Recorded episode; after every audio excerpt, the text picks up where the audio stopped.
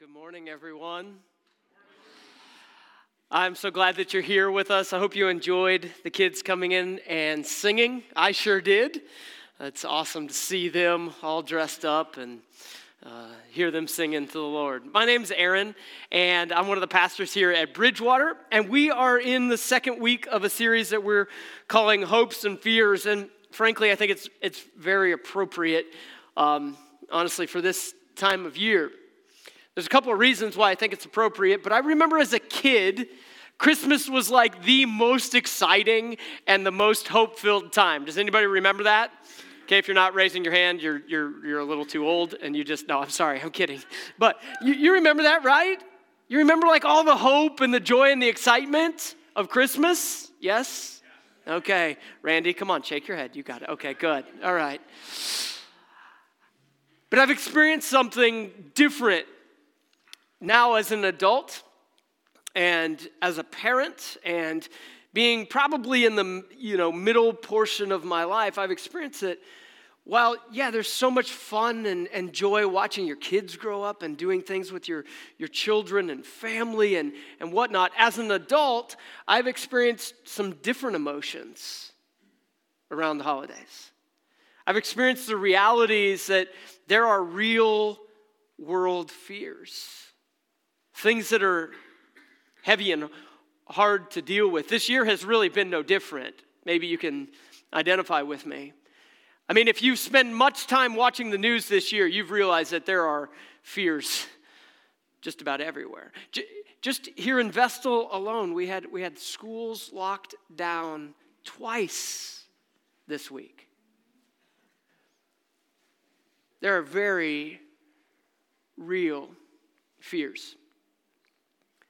And yet, that song that we've been looking at each week, O Little Town of Bethlehem, that was written in the 1860s, and I'll tell you the story about it on Christmas Eve. I'm not going to give it away until then, but the line in that song that says, The hopes and fears of all the years are met in thee tonight, talking about Jesus, it just keeps playing over and over in my head. And it made me stop and think about okay, wait a minute. What kind of fears do we have today? And how in the world does Jesus do something about our very present fears? The fears that I have about whether or not we'll be able to pay the bills, right? You've, you've experienced those. Fears about the economy, fears about you know, what's going on in the political landscape in the United States. Fears, I mean, there, there can be all sorts of real world fears. And how does Jesus? Do something about that for my present fears. Last week we talked about our fears about the past. Today I want to talk with you a little bit about our fears for the present. And to do that, we're going to have a little different type of talk today. Um, I want to go back and look at what the world was like when Jesus was born. I want to go back and wrestle with a number of questions. In fact, uh, by the time we're done, I'll wrestle with seven questions about what was the world like and what was going on when Jesus was born. We're going to eventually get to Luke chapter 2, so if you want to if you're one of those people that wants to have your Bible open and follow along, you can go there, but but it's going to take me a little bit of time to get to some of the background. So let me walk you through these seven questions. Question number 1 is this: What was the world like when Jesus was born? Well, Luke gives us a little bit of insight. Luke is one of the New Testament gospel writers. He never walked with Jesus. He was just a guy that, that wrote, he, he did all kinds of research. He was a doctor. You know, he was focused on getting good information and, and presenting a, a good case. So he did a ton of research and he wrote this book that we now have that's called the Gospel of Luke. And in chapter 1, he has this to say, starting in verse 68. He says, Praise be to the Lord, the God of Israel. Now, who he's quoting here, let me give you an idea. Okay? He's, he's cl- quoting a man who was the father of John the Baptist. His name was Zechariah. And when John the Baptist was born, um, Zechariah, who was not able to speak during the whole time of his wife's pregnancy, he all of a sudden could speak. And so he started praising God. And this is what he said He says, Praise be to the Lord, the God of Israel, because he has come to his people and redeemed them. In other words, Zechariah knew that John was coming to be like a forerunner to tell us that Jesus was coming, the Messiah was coming. So he's saying, Praise be to God, because God's doing something. And then he goes on in verse 69, and it says this He's raised up a horn of salvation for us in the house of his servant David, as he has said through his prophets long ago. The idea of a horn being, if we can back up, a horn is a stronghold, something very, very tough. And basically, he's saying he's provided a stronghold of salvation for us. Then he goes on in verse 70 and he says, Salvation from our enemies and from the hand of all who hate us to rescue us from the hand of our enemies what's going on here. Zechariah is accounting what was actually happening in the world at that time.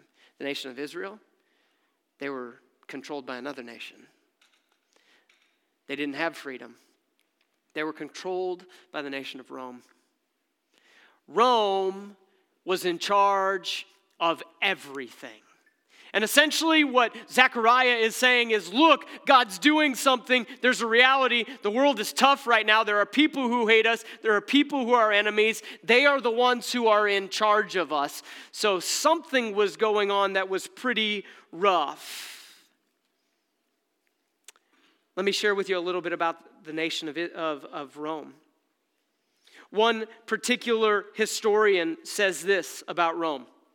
His name is Josephus. He says this For their nation does not wait for the outbreak of war to give men their first lessons on arms. They do not sit with folded hands in peacetime, only to put them in motion in the hour of need. On the contrary, as though they had been born with weapons in hand, they never have a truce from training, never waiting for emergencies to arise. He goes on and he says this He says, Moreover, their peace maneuvers are no less strenuous than veritable warfare. Each soldier daily throws all his energy into his drill as though he were in action. Hence, the perfect ease with which they sustain the shock of battle. No confusion breaks their customary formation. No panic paralyzes. No fatigue exhausts them. And as their opponents cannot match these qualities, victory is the invariable and certain consequence. Josephus tells us something about what Rome was like and what the Roman army was like in the time when Jesus was born. So, when we read the story of Jesus and we wrestle with, okay, what was it like and how does that have anything to do with today? Here's something very interesting. The world, when Jesus was born, was ruled by the political and military strength of the Roman Empire. That's what the world was like. I mean, imagine with me We've, we've watched over this last year a war taking place between Russia and Ukraine and, and all of that. Imagine with me if, if Russia had invaded the United States and conquered the United States and they were now in control. That was the world into which Jesus was born. Rome controlled all of the Mediterranean Sea. Everything that was the known world at that time, Rome controlled it. And nobody could seemingly stop them. That's the world that Jesus was born into. Question number two How did the Roman Empire rule the world? How did they do it? I mean, what, what was it like at that time? Well, the reality is that they ruled with brutality, force, and fear. And we, we may have a lot to complain about and, and say about governments in our world today. We may feel like things are rough for us, but really, life under the rule of the Roman Empire was downright terrifying. It's hard for us to imagine. Uh, let, me, let me just tell you a little bit about it. If you were a marginalized person or a person who didn't have strength or power or people on your side in the Roman Empire, you were in trouble. Okay? One of the g- greatest examples of how Rome ruled with brutality and force and fear is that they took something that had been developed years before and, and, and they perfected it. It's something that we today call crucifixion. And they used it really to, to strike fear in the hearts of people. One of the greatest examples of this comes from a little bit before Jesus was born. There was an uprising by, by a, a slave, a man who was a gladiator. His name was Spartacus. Ever, ever heard that name before? There's a very famous movie made about his revolt. Spartacus, you know, was just trying to escape where the, the slavery that he was pushed into, and, and he got all kinds of people to go with them or with him. And over time, as they went with him, you know, they started fighting battles against the Roman armies. And because they were, they were small and light and they could do these, you know, quick attacks, they, they started winning. And eventually Rome was like, that's it, I've had enough. and so they mobilized like the entire army to go find Spartacus and destroy him. And 6,000 slaves were captured. And something happened. Rome decided we're going to make sure that this never happens again. So they took those 6,000 slaves and they crucified them, each one 100 feet apart, crucified at eye level on something called the Appian Way. It was the most used highway at that time. In fact, we have a famous piece of artwork that shows us. Now, if you can imagine with me, they crucified them 100 feet apart on both sides of the road. 6,000 people crucified. It stretched 120 miles. You want to talk about brutality? You want to talk about a world that's messed up and broken? That's the world into which Jesus was born. That's the culture, that's the context, that's what was happening when Jesus showed up on the scene. You see, the, the Roman Empire ruled with brutality and fear. Which raises the, the third question well, who ruled the Roman Empire? Who was in charge? When Jesus showed up, Rome had become an empire, which means that Rome was ruled by the Caesars. You've probably heard about this. Probably the most well known guy named Caesar is Julius Caesar. He's the one who started the transition from Rome being a republic, you know, ruled kind of by a, a, group of senators and, and leaders, to now it being ruled solely by a dictatorship. Julius Caesar, though, had an adopted son. His adopted son is most well known today by the name Augustus or Augustus, Caesar Augustus. And Augustus finished the transition from Rome being a republic to Rome being an empire in AD 27 when his adopted father died. And right as they were commemorating his death, there was a, a, a crazy astrological event. There was a comet that stretched across the sky for seven straight days. And, and, and Augustus he, he took hold of that idea. He was very smart and wily. He took hold of that idea. Here's this comet as they're remembering his adopted father, and he said, That is my father ascending to be a god. And then Augustus took it and he said, Which makes me the son of a god. In fact, as I'll tell you in a bit, Augustus, or show you in a bit, Augustus had coins made and sent all throughout the Roman Empire that had his likeness on it and declared that he was the Son of God or the Son of a God. Who, who ruled the world? Who ruled the Roman Empire? The Caesars. They were the ones who were in charge. And Augustus came to power through a victory in a civil war. And then, from then on, even though he tried to re- maintain this image of, of Rome being a republic, it was actually exercised in such a way that he had absolute power. He had power and control over the military, And that meant that he was greatly feared. If you crossed him, you were going to die. That's the way it was. Which leads us to Luke chapter 2. And the very first verse helps us understand what was happening. This is what the world was like when Jesus was born. In those days, Caesar Augustus, the Caesar Augustus that we've just been talking about, who declared himself to be the Son of a God, he issued a decree and a, that a census should be taken of the entire Roman world. That is the world that Jesus was born into. Now, what was the world like under Caesar? What was life like under Caesar Augustus? Well, a couple of things that you need to know. First and foremost, Caesar declared himself to be the Son of a God. Like I said, here's, here's a couple pictures of those coins that I mentioned. You see the inscription Caesar Augustus, and then it declares that he is the he is, you know, son of a god. And you see the picture of the comet. He's essentially saying, My father has ascended to be a god, and guess what I am? I'm the son of a god. You can imagine what it was like for your ruler, your leader, your king to say, I am the son of a God. The poet Virgil, he was a first century Roman poet, first century BC Roman poet. He said this He said, Caesar is the son of a God.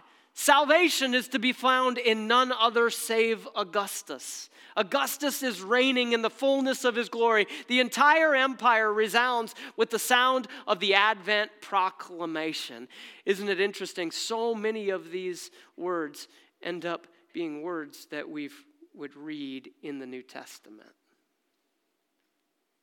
You, you understand, this is what the world was like when Jesus was born into it.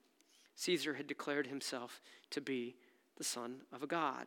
Second, you need to know that he offered peace and forgiveness, but he only offered peace and forgiveness to his people. Anybody who said, Yep, I'm with Caesar, Caesar is God, yep, I'm with him, then he would offer peace and forgiveness to them. But anybody else, you wouldn't want to know what happened. The reality is, it was rough under Caesar. That same poet, Virgil, he said, this about Augustus. He said, Augustus would be a divine king, the, the one the world had been waiting for, the one who would bring salvation to all the earth, freeing the people from fear and establishing a universal empire of peace. If you ever read Virgil, I'm not so sure he actually believed that, but he's accounting what was being said at the time. This is the world that Jesus was born into. I mean, it was rough. Which brings us to question number five How in the world did Caesar get so powerful? How do, you, how do you get to a place where he was controlling the whole thing? How did he get so powerful? Well, here's how he had a massive army. See, the, the Roman armies would invade and they would demand and they would say, wherever they were invading, they would win and then they would demand, they'd say, Say Caesar is Lord or die. You choose, your choice, one or the other, which is it going to be? And then, guess what? When you said Caesar is Lord, then you became his servant, and your nation, your area, your town, your state, it all became under the rule of Caesar. It Sounds pretty rough. Here's what I find under Caesar Augustus during the time of Jesus' birth, there was a blending of political and religious rule that required that you worship Caesar as God if you wanted to live at peace in the Roman Empire. If you wanted to, to be able to live quietly, you had to say Caesar is God and you had to worship him. That's the way it had to be. You couldn't just say he's a good king. You couldn't just say we like Rome, we like living in Rome. You know, it wasn't it wasn't anything like that. You didn't have to stand and say the pledge of allegiance. It wasn't that. You had to worship him as God. And that's the world into which Jesus was born. That's the world in which he came. Question number six How did he pay for such a massive army? How did, how did Caesar, how did Rome pay for this army that, that kept the entire known world in check? How did he do that? Well, here's the answer massive taxation. You, you, we think our taxes are bad, right? I mean, well, uh, I, I, won't say anything about that. But we, we think our taxes are bad. Some scholars think that in certain portions of the Roman Empire, taxation, the taxation rates were up to between 80 and 90 percent. You think your taxes are bad? that they could just go in by force, and if they needed money, they could go any place and they could say, hey, hand it over. Who's going to stop them? That's the world into which Jesus was born. And certainly there are things in our world today that are difficult, but that is the world into which Jesus was born. Question number seven. If you need to know how much in taxes you should receive, well, how in the world do you find out? How do you how do you find out how much you can tax? And how do you find out like how much you should be receiving from an area? Like we live in New York. How much do we how do we know how much we should be receiving in New York or PA or whatever it may be? How do you find out? Well it's very simple. You require a census. And that's what Augustus did. See in Luke chapter 2 that's what's going on I want you to know and understand, I want you to feel what was happening in the world when Jesus was born. When you read this very first verse of Luke chapter 2, it's so easy to read it and go, hey, like, okay, it sounds so peaceful. Oh, look, Caesar Augustus must have been a really good guy. He's having a census. Oh, that's nice. So they all went to their towns. Ah. And it's so easy for us to do that. We, we, we do things today. We, we have manger scenes and, we, and it, it looks so peaceful, but you need to grasp and understand the world into which Jesus was born. You need to grasp and understand that it was a world that was c- controlled by brutality and force, and there was no law except the law of power. And that's the world into which Jesus was born. So Luke tells us in those days, Caesar Augustus, who called himself son of a god, issued a decree. It wasn't a suggestion, it was a demand.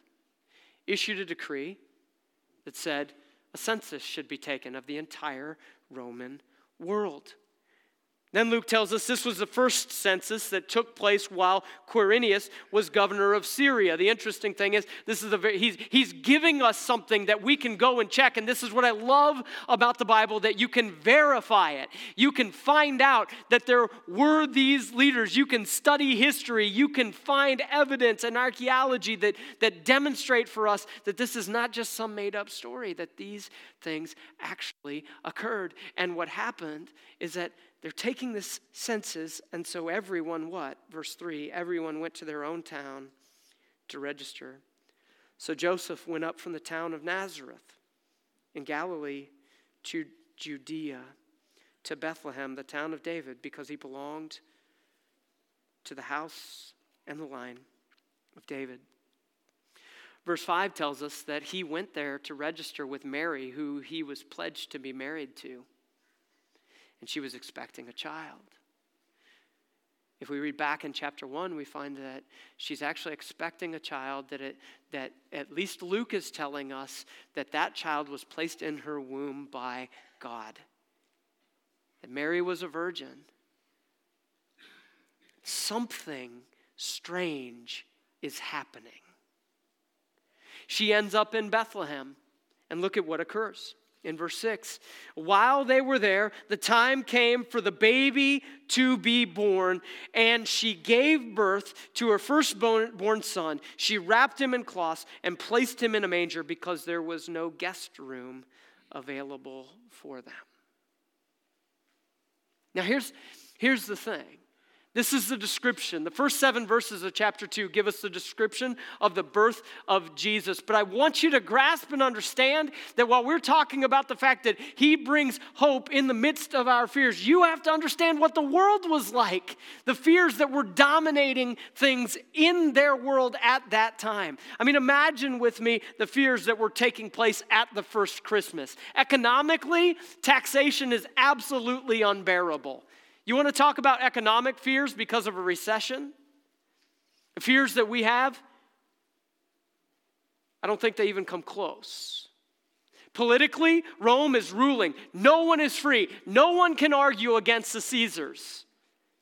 You get to vote. I get to vote.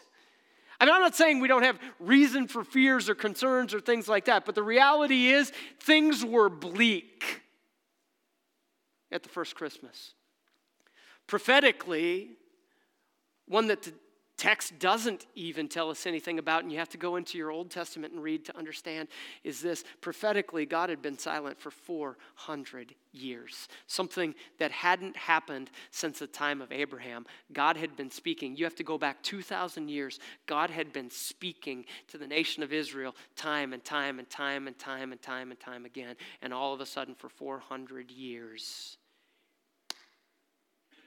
he's quiet. You want to talk about fears?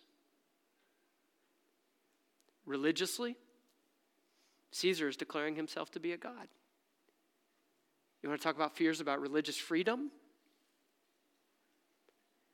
The world into which Jesus was born was dark and difficult and painful.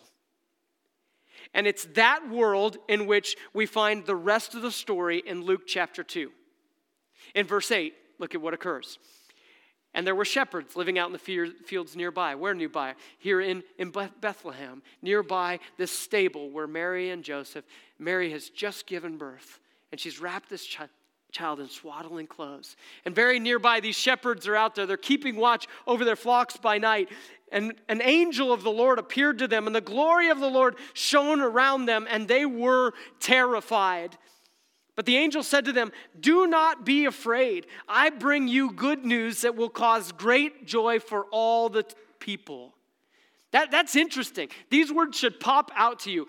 They bring good news. They're bringing us something that will bring great joy for all the people. There probably wasn't very much in that day, I would guess, that, that you could go, man, this is going to bring us great joy. What? You mean Rome's overthrown? What? You mean Caesar's dead? What? You mean, cool, we, don't, we aren't controlled by these armies anymore? No, that's not the good news.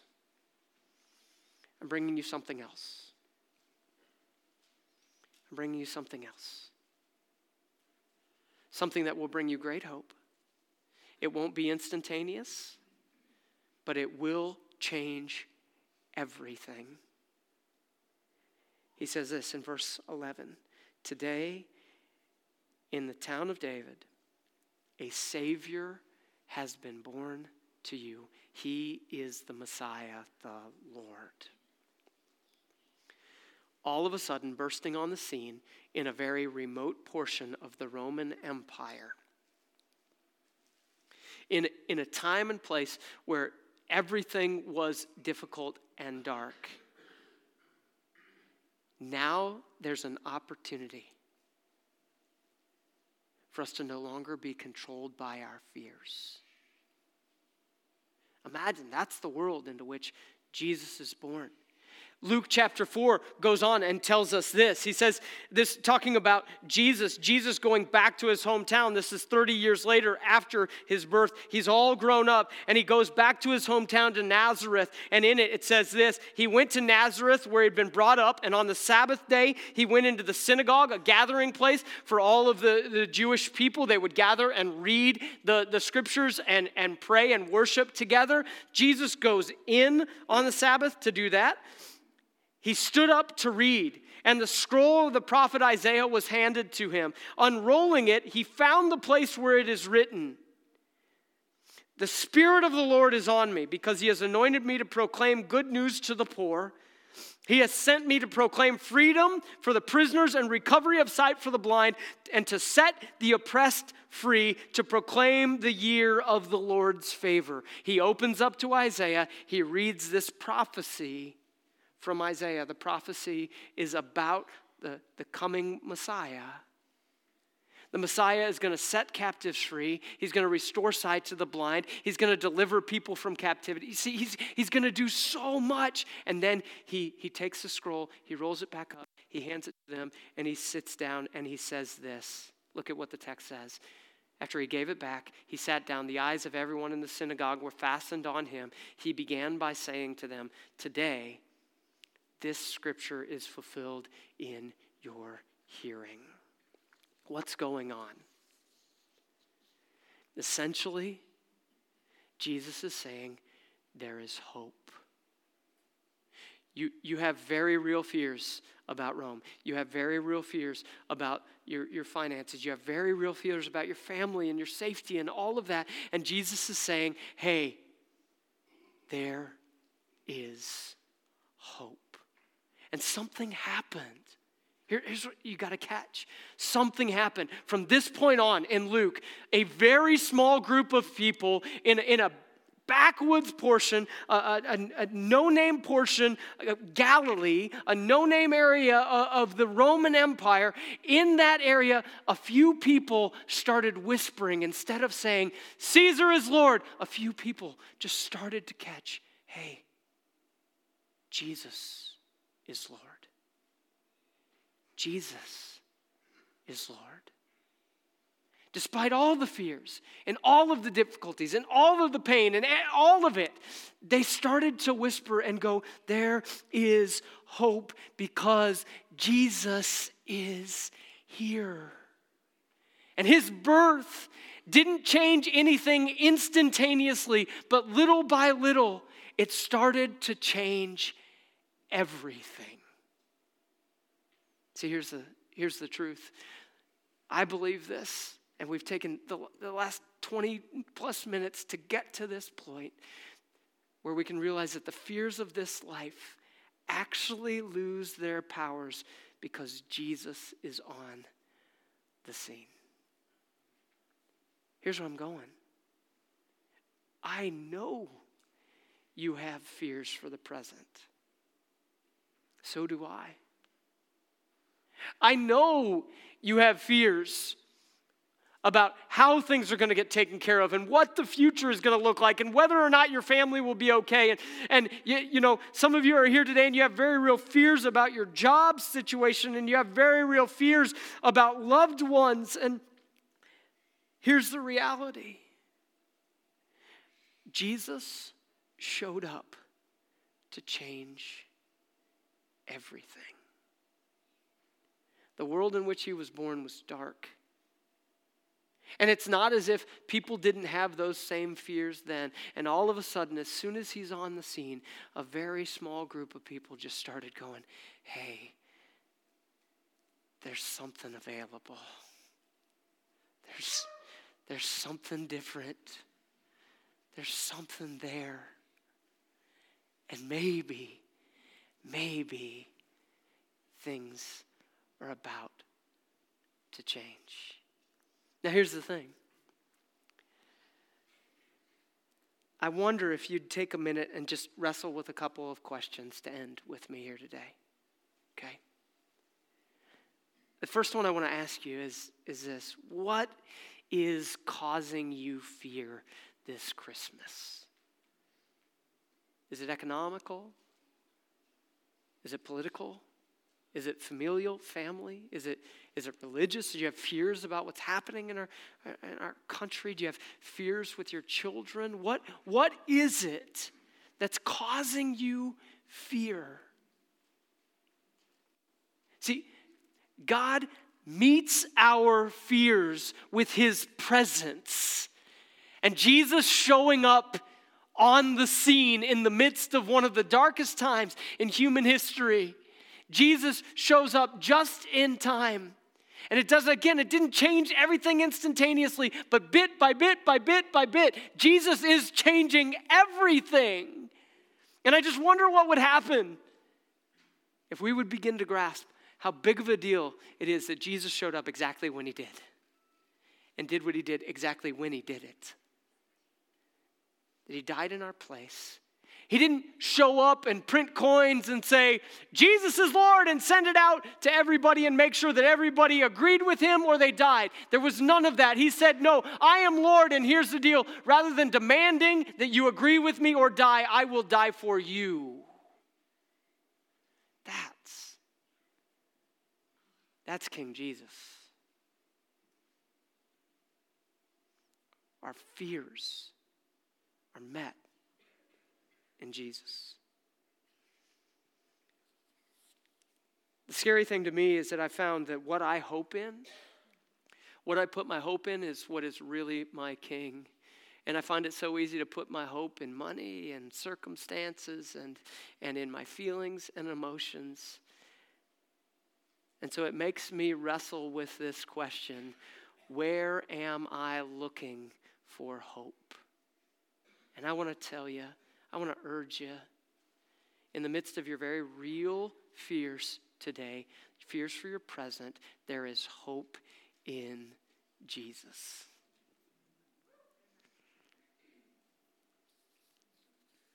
So, my question for you is this Who or what is your king. In Jesus' day, it was Caesar, and he demanded. But Jesus came, and just a few people started to catch it, and then it spread more and more. And I wonder what would happen if you and I, in the midst of this season that can be filled with very real fears, I wonder what would happen if we would stop plotting and scheming and trying to find ways to fix all of our problems and worrying and this and that. And what if we would commit to just this week, for the next seven days between now and Christmas, to say, instead of plotting and scheming, I'm going to pray. I'm going to pray. I'm going to pray and ask God to work with my very real fears. Here's what I think would happen I think He'd meet you with hope. And I think you'd see Him move. So I want to ask you. I have a feeling that if you would take this week and pray, if you would commit yourself here today to take the next seven days and be honest about your fears and pray about them, I have a feeling you will see Him move. I think you'll see Him work. What if you started praying for your family that you're concerned about? What if you started praying and asking Him to take care of the, the very real financial concerns? What if you started praying for our country and for our world and started praying for our leaders? I just wonder what would happen if instead of fretting, we would pray because Jesus is here. Father, thank you for Jesus. Thank you that my very real fears are met in Him. Thank you that my fears for the present, my fears for the things going on in my world and in my family and in my life, and for this gathering of people, thank you that those fears are silenced because I know that you are working in such a powerful way that Jesus has showed up he has showed up to bring, to restore sight to the blind, to set the captives free, to declare the Lord's favor. The Lord's favor is now available through Jesus. I don't care who is here and what they've done or where they've been, the Lord's favor is available through Jesus. God, I pray that we would turn to you and trust you. I ask in Jesus' name, amen.